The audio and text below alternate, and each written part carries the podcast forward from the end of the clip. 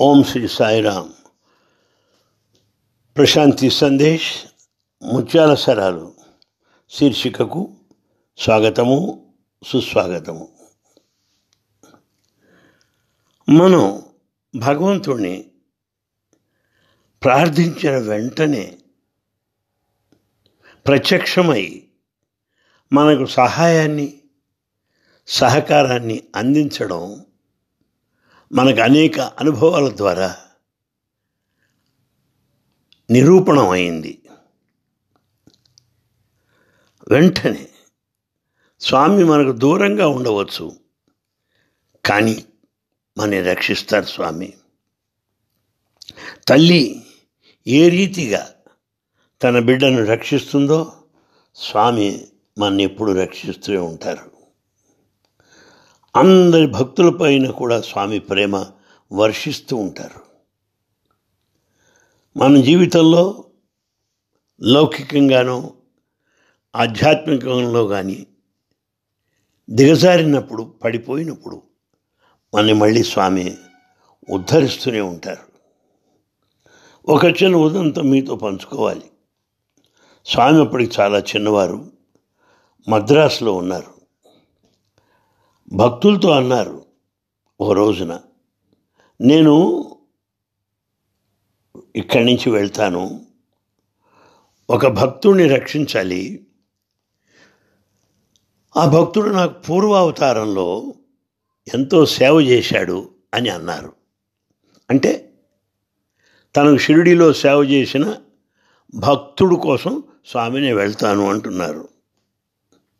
సరే ఆ ప్రకారమే ఒకరోజు స్వామి మెడ్రాస్లో ఉండగానే పడిపోయారు. శరీరం అంతా గట్టి పడిపోయింది. ఏదో ఒక చెక్కలాగా అయిపోయారు చాలా గట్టిగా. పక్కన ఉన్నటువంటి భక్తులంతా ఎంతో ఆందోళన చెందారు. ఆయన ఎడమకాలు నుంచి మడం మడం నుంచి ఎడమకాలు. అక్కడి నుంచి విభూతి రావడం ప్రారంభించింది. హిందీ మరాఠీ భాషలో ఏవో కొన్ని పదాలు స్వామి మాట్లాడుతున్నట్టుగా వినిపించింది పక్కవారికి. కానీ కంఠం ఎవరో ఒక చాలా పెద్ద ఆయన వృద్ధుడు మాట్లాడుతున్నట్టుగా అనిపించింది. సరే కాసేపు అయ్యాక స్వామి మళ్ళీ మామూలుకు వచ్చేశారు. శరీరం స్వాధీనంలోకి వచ్చింది. కూర్చున్నారు. అప్పుడు భక్తులతో అంటున్నారు నేను షిరిడికి వెళ్ళాను. అక్కడ అబ్దుల్కి దర్శనం ఇవ్వడానికి వెళ్ళాను అన్నారు. వీళ్ళకి కొంతమంది భక్తులు ఉత్సాహం కొద్దీ షిరిడీలో వాకప్ చేశారు. ఫోన్లు చేసి ఈ అబ్దుల్ సంగతి ఏమిటి అని. వెంటనే వాళ్ళకి షిరిడి నుంచి సమాచారం అందింది. ఏమని అందింది అప్పుడే ఈ అబ్దుల్ అనేటువంటి ఆయన దేహాన్ని చాలించాడు మరణించాడు అన్న వార్త అందింది.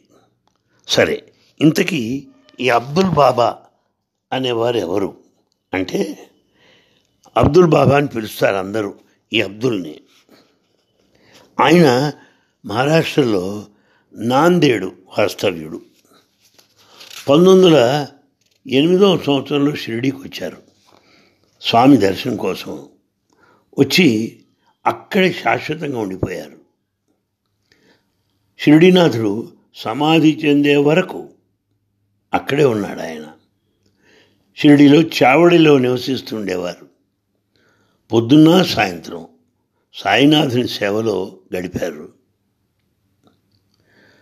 ఈ అబ్దుల్ బాబా యొక్క డ్యూటీ ఏమిటంటే మసీద్ అంతా ఊడ్చేవారు సాయంకాలం దీపాలు పెట్టేవారు. అది ఆయన డ్యూటీ. అంతేకాక మరొక ముఖ్యమైనది కూడా ఆయన చేశాడు. షిరిడిలో సాయినాథుడు ఏం మాట్లాడినా సరే తనకి ఏ పని చేయమని చెప్పినా సరే ఈయన ఒక పుస్తకంలో డైరీలో రాసుకుంటూ ఉండేవాడు. షిరిడినాథుడు సమాధి చెందిన తర్వాత కొంతకాలం షిరిడిలో గడిపాడు. ఖురాన్ పఠించేవాడు. ద్వారకా మందిర్లోనే ద్వారకామాయి మందిర్లోనే ఆఖరి గడి వరకు గడిపాడు.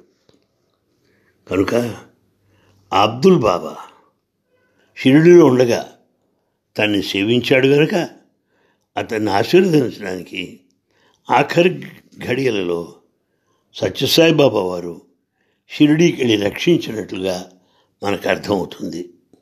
అదే భక్త వత్సలాయ భక్త వత్సలుడు భగవాన్ అని మనకు తెలుస్తుంది. ఇంతకీ మన జీవితం అనేటువంటి సముద్రాన్ని దాటాలి అంటే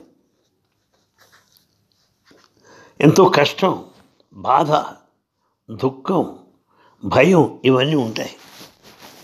కానీ భగవాన్ శ్రీ సత్సాయి బాబా వారి యొక్క కరుణ ఆయన గైడెన్స్ మనకి ఎప్పుడు ఉంటుంది.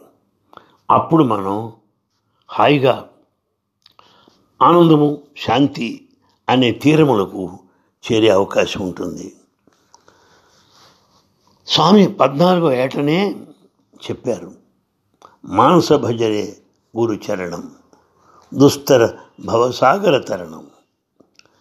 ఎంతో సముద్ర సమానమైనటువంటి ఈ సంసారాన్ని దాటాలంటే గురువుని చింతించు గురువుని ధ్యానించు గురువు పాదములపై దృష్టి నిలుపు అని అర్థం. ఒక ఉదంతాన్ని మీ దృష్టికి తీసుకొస్తాను. అమలా శంకర్ అని ఆమె నృత్య కళాకారిణి లేడీ డాన్సర్. బాగా పేరుంది. ఆవిడ పంతొమ్మిది వందల తొంభై ఏడు ఆగస్టులో పుట్టపర్తికి సరే మళ్ళీ ఆవిడని నవంబర్కి ఆహ్వానించారు. నవంబర్లో ఇక్కడికి వచ్చింది పుట్టపర్తికి ఎందుకని? మహామానవ అనే ఒక నృత్య ప్రదర్శన ఇవ్వడానికి వచ్చింది ఈ మహామానవ నృత్య ప్రదర్శన దేనిపైన ఆధారపడిందంటే బుద్ధుని యొక్క చరిత్ర పైన ఆధారపడింది. సరే ఈ అమలాశంకర్ అనే ఆయన వచ్చింది స్వామి దర్శనానికి. ఇతర మహిళలతో పాటు కూర్చున్నది. ఏదో మర్యాదపూర్వకంగా నడుచుకుందామని కూర్చుందే కానీ ఆవిడ స్వామి పైన విశ్వాసం కానీ భక్తి కానీ లేదు. లేకపోగా వ్యతిరేక భావాలు కూడా ఉన్నాయి ఆవిడికి. సరే అందరితో పాటు కూర్చుంది. స్వామిని దర్శనం ఇవ్వడానికి వచ్చారు.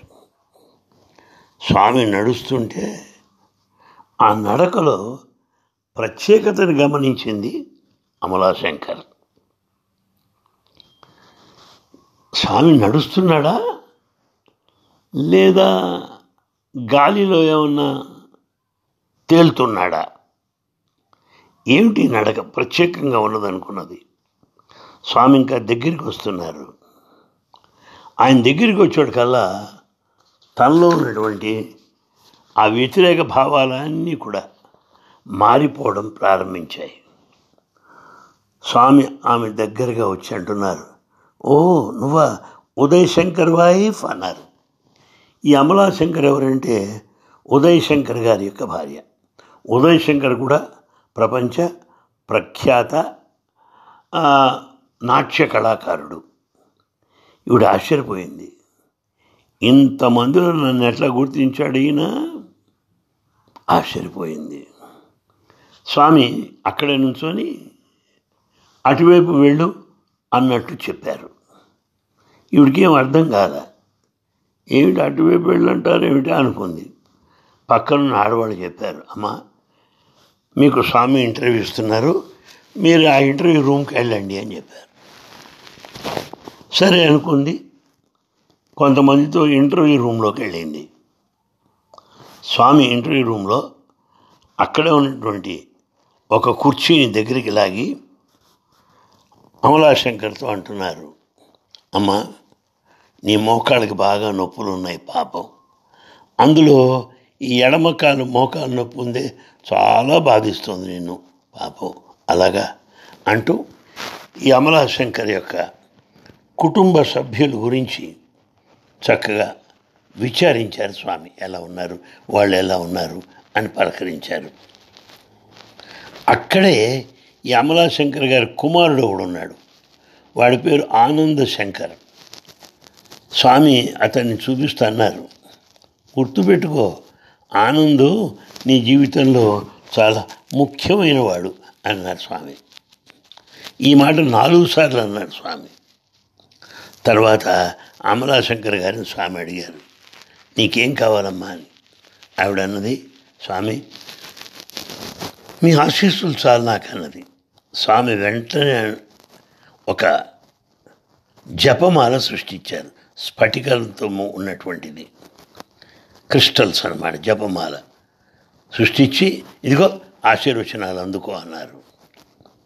మళ్ళీ నవంబర్ పంతొమ్మిది వందల తొంభై ఏడో సంవత్సరం ఈ అమలాశంకర్ గారు పుట్టపర్తికి వచ్చారు.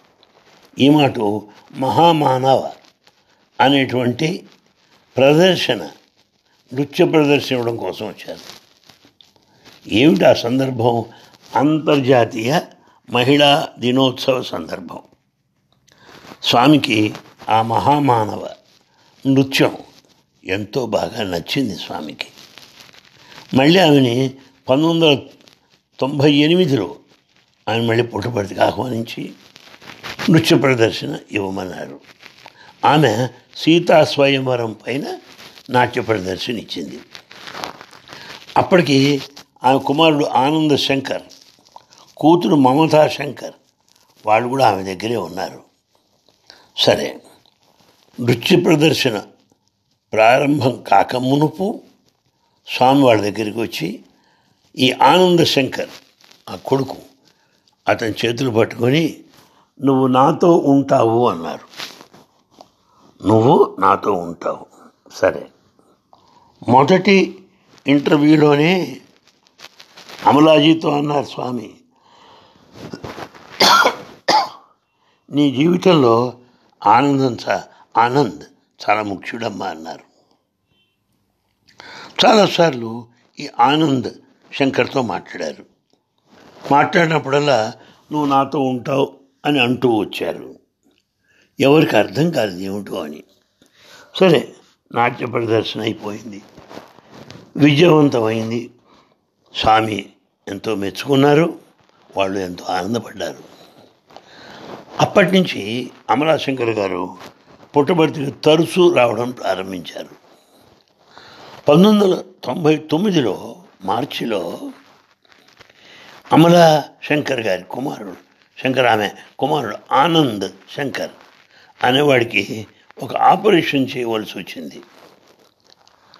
అప్పుడు అమలా శంకర్ గారు ప్రార్థించింది స్వామి నువ్వు రక్షించాలి అని. అప్పుడు స్వామి అమలాశంకర్ గారిని పుట్టబడితికి రమ్మని కబురు చేశారు. పుట్టబడితికి ఆమె వచ్చింది. ఎనిమిది రోజులు స్వామి మాట్లాడాల. ఎనిమిదో రోజున స్వామి దగ్గరికి వచ్చి విమానం టికెట్ ఇచ్చారు. నువ్వు కలకత్తాకు వెళ్ళమ్మా వెంటనే అన్నారు. ఏమిటి ఏమిటి సందర్భం పాపం? ఈ ఆనంద శంకర్ ఆమె కుమారుడు మరణించాడు. యమలాజీకి అత్యంత అత్యంత ప్రీతిపాత్రుడు పాపం. ఆనంద పేరు తగ్గట్టుగానే ఇప్పుడు ఆనందంగా ఉండేవాడు. అందరిని కూడా ఆనందపరిచేవాడు. ఈ పిడుగు లాంటి వార్త ఆమెను దిగ్భ్రాంతి చేసింది. ఎవరో అన్నారట స్వామితో స్వామి అమలాజీ ఒంటరిగా వెళ్ళదా వెళ్ళగలదా? కలకత్తాగా ప్రయాణం చేయగలదా ఈ దుఃఖాన్ని భరిస్తూ? ఆమెతో ఎవరన్నా వెళ్ళాలేమో అన్నట్టు స్వామి అన్నారు ఎవ్వరు వెళ్ళక్కర్లా నేనే వెళ్తాను అన్నట్టు స్వామి. అప్పుడు స్వామి అమలాశంకర్తో అంటున్నారు అమ్మా నేనే వస్తాను అన్నారు. అమలాశంకర్ ప్రయాణం అంతా కూడా స్వామి సన్నిధానాన్ని ఆవిడ పొందింది అనుభవించింది. శాంతంగా ఉన్నది వైరాగ్య భావాన్ని పొందింది. ఏ చివర కొడుకు శవాన్ని చూడాలి పాపం. ఆ విమానం నుంచి చూస్తుంటే నల్లని మబ్బులు కనబడుతున్నాయి కింద. పైన బంగారు కాంతులు కిరణాలు ఉన్నాయి. విమానంలో ప్రయాణంలో కిందంతా నల్ల మబ్బులు పైన బంగారు రంగు కాంతులు. ఈ రెండింటిని ఆవిడ గమనించింది. అప్పుడు ఆవిడ కనిపించింది ఈ నల్లటి మేఘాలన్నీ ఈ దుఃఖానికి కారణం. నా కింద ఉన్నాయి. ఆ పైన ఉన్న బంగారు కిరణాలు ఉన్నాయే. అది భగవంతుడి యొక్క ఆశీస్సులు. అది భగవంతుడి యొక్క కరుణ అనుకున్నది. సరే ఈ కష్టాన్ని నేను అంగీకరిస్తాను భరిస్తాను భారం నీది స్వామి అనుకుంది. అనుకుంటూ ఈ విషయాన్ని చెప్తూ అంటుంది పాపం అందరితో. నాకు నిజంగా స్వామి ఎందుకు ఆనంద్ నాకు చాలా ముఖ్యం ఎందుకు చెప్పాడో ఇప్పుడు అర్థమవుతోంది. నా మీద ఎంతో స్వామి కరుణ కురిపించారు. నాకు ఆత్మస్థైర్యాన్ని నాకు ఇచ్చారు సరైన మార్గంలో ధార్మిక చింతనలో నన్ను నడిపించారు. మా పని మనం నిర్వర్తింపచేయమన్నారు నిజంగా నేను ఈ నృత్య కళను స్వామికి అర్పిస్తూ నా తుది శ్వాస వరకు ఇలాగే నేను గడుపుతాను అన్నదాన. ఏ రకంగా అయితే స్వామి అమలాశంకర్ రక్షించారో మనందరిని కూడా రక్షించమని స్వామిని ప్రార్థిస్తున్నాను. జై సాయిరామ్.